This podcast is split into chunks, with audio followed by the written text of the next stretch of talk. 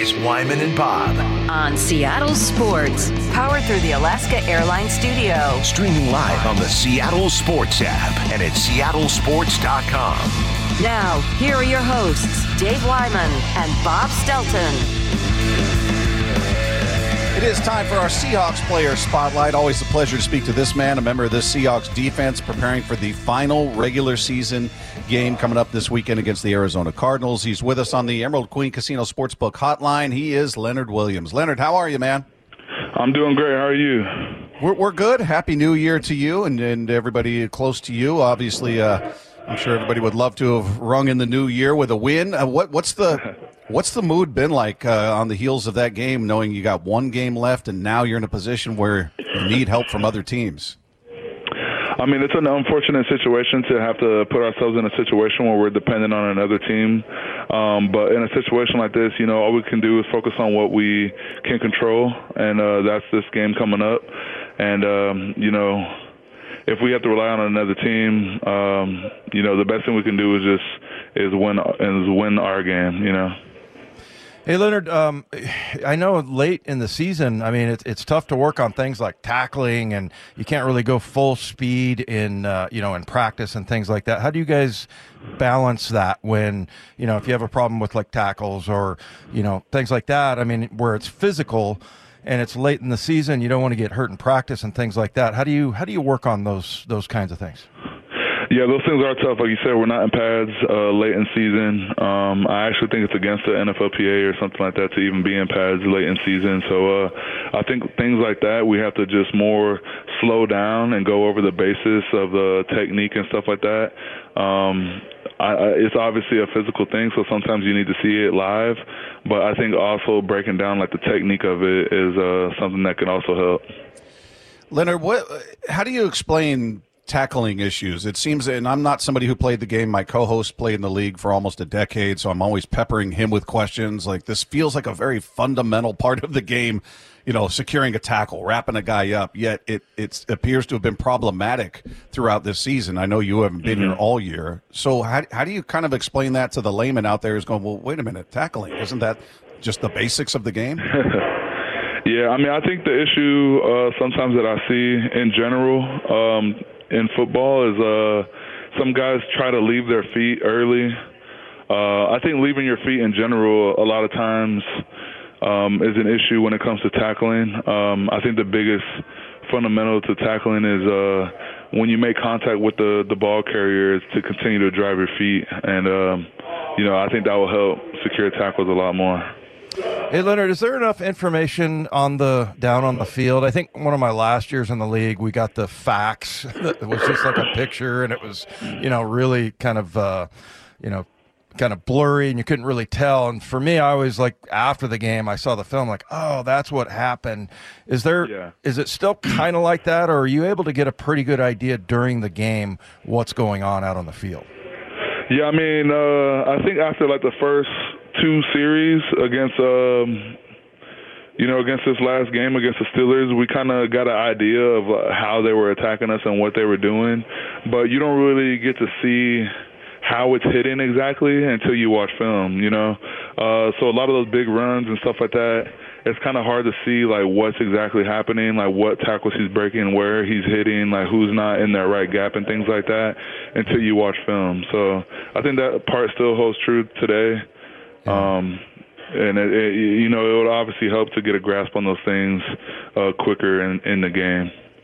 Hey, Leonard, what what's the mood of the team going into this final final game of the regular season and hopefully postseason? We'll see. But is it is there anger, frustration, excitement? What, how do you describe the the mood of the the team now? Uh, I wouldn't say there's anger. Um, I think it's uh, you know guys are pretty angry uh, after the game and things like that when it when it occurred. But uh, I think it's too late to hold on to anger and, and those type of emotions. Um, I think right now we just have to make the most of this last week we're going to have together. Um, you know, I've been trying to t- tell some of the young guys. You know, I've been in the league for a long time now, and I, I'm just trying to make sure everybody is appreciating uh, the last few days of the regular season we have together, uh, because you know, from my experience in the league uh, every year is a new team. Whether you're coming back to the same team or not, uh, just appreciate the guys that you're around and uh, appreciate fin- finishing this thing strong. Hey, Leonard, on, on, a bright note, you guys, for interior defensive line, one of the better D lines uh, as far as pass rush goes. You got Jay Reed with seven. You got, what, four? And I think you had one and a half in, in with the Giants. And, and Dre Jones has four and a half. I mean, that's a that's a pretty pretty good number for interior linemen. I mean, usually you guys suck up blocks and things like that where you're not really getting rewarded, and the pass rush from the inside's been pretty pretty remarkable. Yeah, uh, I mean that's always that's always a big help, you know, uh, especially interior D lineman, like you said, we're used to being like big guys stopping the run and things like that. But uh, if we're able to affect the quarterback on passing situations as well, um, I think that helps out the defense tremendously. Who are some of the guys around the league when you when you watch film and as far as interior guys? I always just admired the heck out of those guys because you're such battlers and you don't get a lot of the, you know, you don't get a lot of the glory that, that yeah. goes along with it. But who are some of the guys around the league when you're watching film that you uh, that you admire, as far as inside rushers go? Inside rushers, uh, I would yeah. say uh, Cam Heyward is one of those guys. Um, Aaron Donald, obviously, he's one of the premier pass rushers in interior. Chris Jones. Uh, he's one of those guys that are just really good pass rushers. The the thing I like about Cam Heyward's game is he's really good uh, run run stopper as well. Hey Leonard, just as far as your time here in Seattle, you've now been with the Seahawks longer this season than you were with the Giants this season. So wow. you've had more time here. Does it does it feel like home? Is it is everything second nature now, or do you still feel like you're getting acclimated to your to the mm. guys, to the terminology, to what they're asking you to do? Uh, no, I think I'm pretty much acclimated. Um, you know, I, I, I know my way around the building. I, I know all the coaches. I know all the staff. I know my teammates. I know the playbook pretty well. I know what's expected out of me and out of the team, and I know what to expect out of my coaches and teammates as well. So, you know, having that comfortability is definitely allowing me to play faster and be more comfortable uh, day in and day out. And it helps that you got a place to live from Tyler Lockett, who you know. You yeah, he helped me. He was my guy when I first got here. yeah. Hey, it was just uh, a rental, by the way. I, I remember I told people okay. I got a place out here, and some people thought I bought a house, and I'm like, I didn't think it was that permanent. So not yet. Well, that was you didn't have enough time to make a decision for that. Yeah, exactly. hey, another thing you told us is uh, about you know scuba diving, and you said some crazy thing like you you can hold your breath for like four minutes or something like that. Tell tell us. yeah, story. so it's not scuba diving. I've I've actually never been scuba scuba diving before, but it's it's like free diving. So it's only with the snorkel, so you have to hold your breath when you when you go down, mm-hmm. and. uh yeah, I got into it over COVID. Um, I had a house in Malibu, and it was like right on the beach, so I like was constantly swimming every day, and I like slowly picked up on like spearfishing, and um, over time I just like learned uh, how to get better and better at it, and met people in in the in the industry in the you know spearfishing community that were able to teach me a little bit, and now I can hold my breath for like over four and a half minutes, and I can dive like over 80 feet. Jeez. Wow. My ears yeah. would be screaming for mercy. yeah, it takes it takes a while to like build up that um, that level of like learning how to equalize so that your head is not exploding. I know what people are going to say. They're going to say, "Well, he's a big guy, so he has big lungs." But yeah. your your lungs are proportionate with your body. yeah, exactly. hey, before we let you go, you're you're out there free diving in salt water. You ever see any sharks? You have fear of sharks? Yeah. Uh, I've so when I first started diving, it was in California. So in California, you're not running into as many sharks because there's not like a lot of like reefs and stuff like that. You know, it's like colder water, so they have like great whites and like makos, which are like more dangerous sharks. Um, but you're not really running into them like that. Um, but I did run into like my first shark like two years after I first started diving, and it was like at Catalina Island, and I remember like freaking out and like coming to the surface, and like all my friends were just telling me to calm down. So like for the rest for the rest of that uh, diving trip, I pretty much just didn't even focus on fishing. I was just like paying attention to the shark that was around, and I just like picked up on like sharks' behaviors and things like that. And and since then, I've run into like over 50 sharks, oh, and oh, wow. I think like I've just gotten used to their behaviors and and knowing what triggers them and and uh, you know how to handle them and pretty pretty much stuff like that. And, and Florida, like when we go to the Keys and, and Bahamas and stuff like that, you're running into like 20 bull sharks in one area sometimes. I'm thinking Leonard could whoop a shark's ass. That- that's what I'm thinking. Yeah, but him against talking about. 20, that's not fair. yeah. Leonard, if that were me, you would have just seen me holding still and a l- yellow cloud appearing around me. Yellow. cloud.